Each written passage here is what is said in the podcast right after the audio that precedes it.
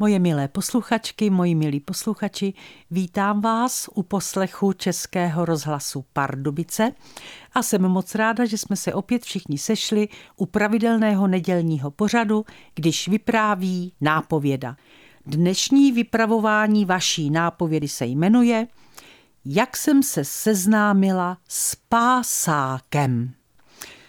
Řeknu vám, moji milí, popravdě, že jsem pásákovi naletěla. Nenapadlo mě, že v mém věku bude mít o mě zájem, ale měl to dobře promyšlené. Jeho nájezdy jsem si pokaždé dokázala něčím vysvětlit, takže jsem mu vlezla do pařátů ani nevím jak. Když mě koncem června, týden po mamografu, začala bolet celá pravá ruka, vysvětlila jsem si to tím, že jsem na mamografu musela dát ruku vodorovně na podložku a tělo otočit tak, aby se mohlo prso co nejlépe zrengenovat.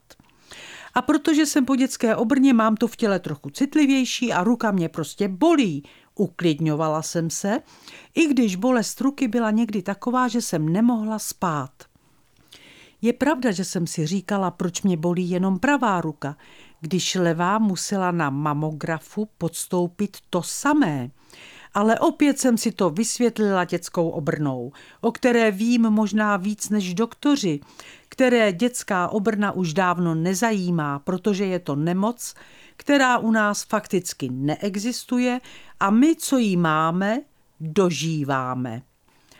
Po týdnu, kdy pravá ruka bolela někdy více, někdy méně, jsem měla často pocit, že mi po ní leze brouček.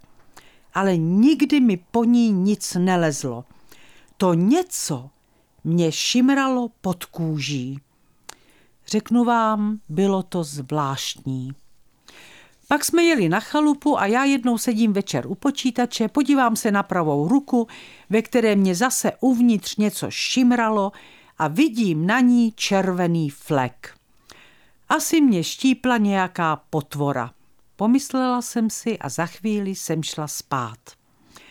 Ráno jsem měla na ruce osm velkých červených fleků od zhora až ke dlani. Ruka sice byla celá poflekovaná, ale už nebolela. A také mě v ní nic nešimralo. A největší radost jsem měla, když jsem si uvědomila, že jsem konečně spala v klidu celou noc. Ukázala jsem ruku panu Fuchsovi a společně jsme přemýšleli, od čeho to mám. Bodláky nebo kopřivy. Napadlo nás, protože s obojím jsem byla den předtím v kontaktu. A tak jsem byla opět v klidu. Však ono to zmizí. Druhý den přijela na návštěvu kamarádka a poradila mi, ať si ruku namydlím, opláchnu, znovu namydlím a zase opláchnu a pak ještě jednou, abych to svinstvo vymila. Tak jsem ji poslechla, ale druhý den byly fleky na ruce o hodně horší.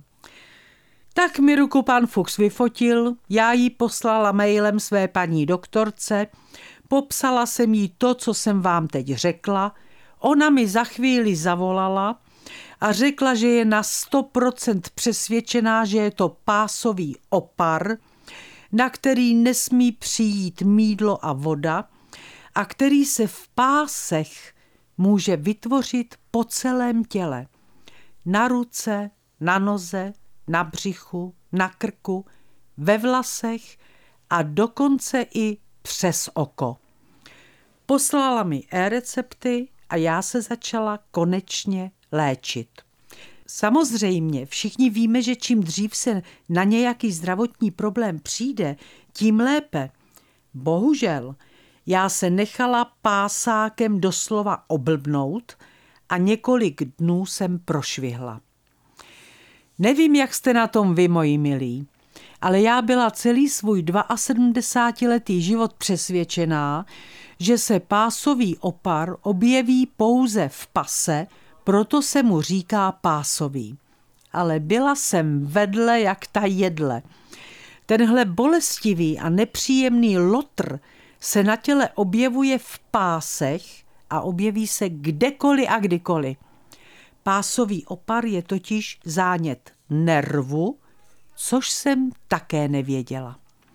A tak jsem si řekla, že vám o něm dneska povím, abyste o něm alespoň něco věděli a nenechali se oblbnout tak, jako letos v létě pásák oblbnul mě. A to je pro dnešek všechno. Moji milí, vyšlapujete si to hezky v prosinci, zbytečně se nenervujte, ať si nepřivoláte pásový opar, radujte se z malých radostí a když se vám zrovna něco nedaří, řekněte si, však nic netrvá věčně a bude určitě zase líp. A jestli se stejně jako já těšíte, až se spolu za týden zase uslyšíme, tak já se těším s vámi. Vše dobré vám přeje vaše Irena Fuchsová.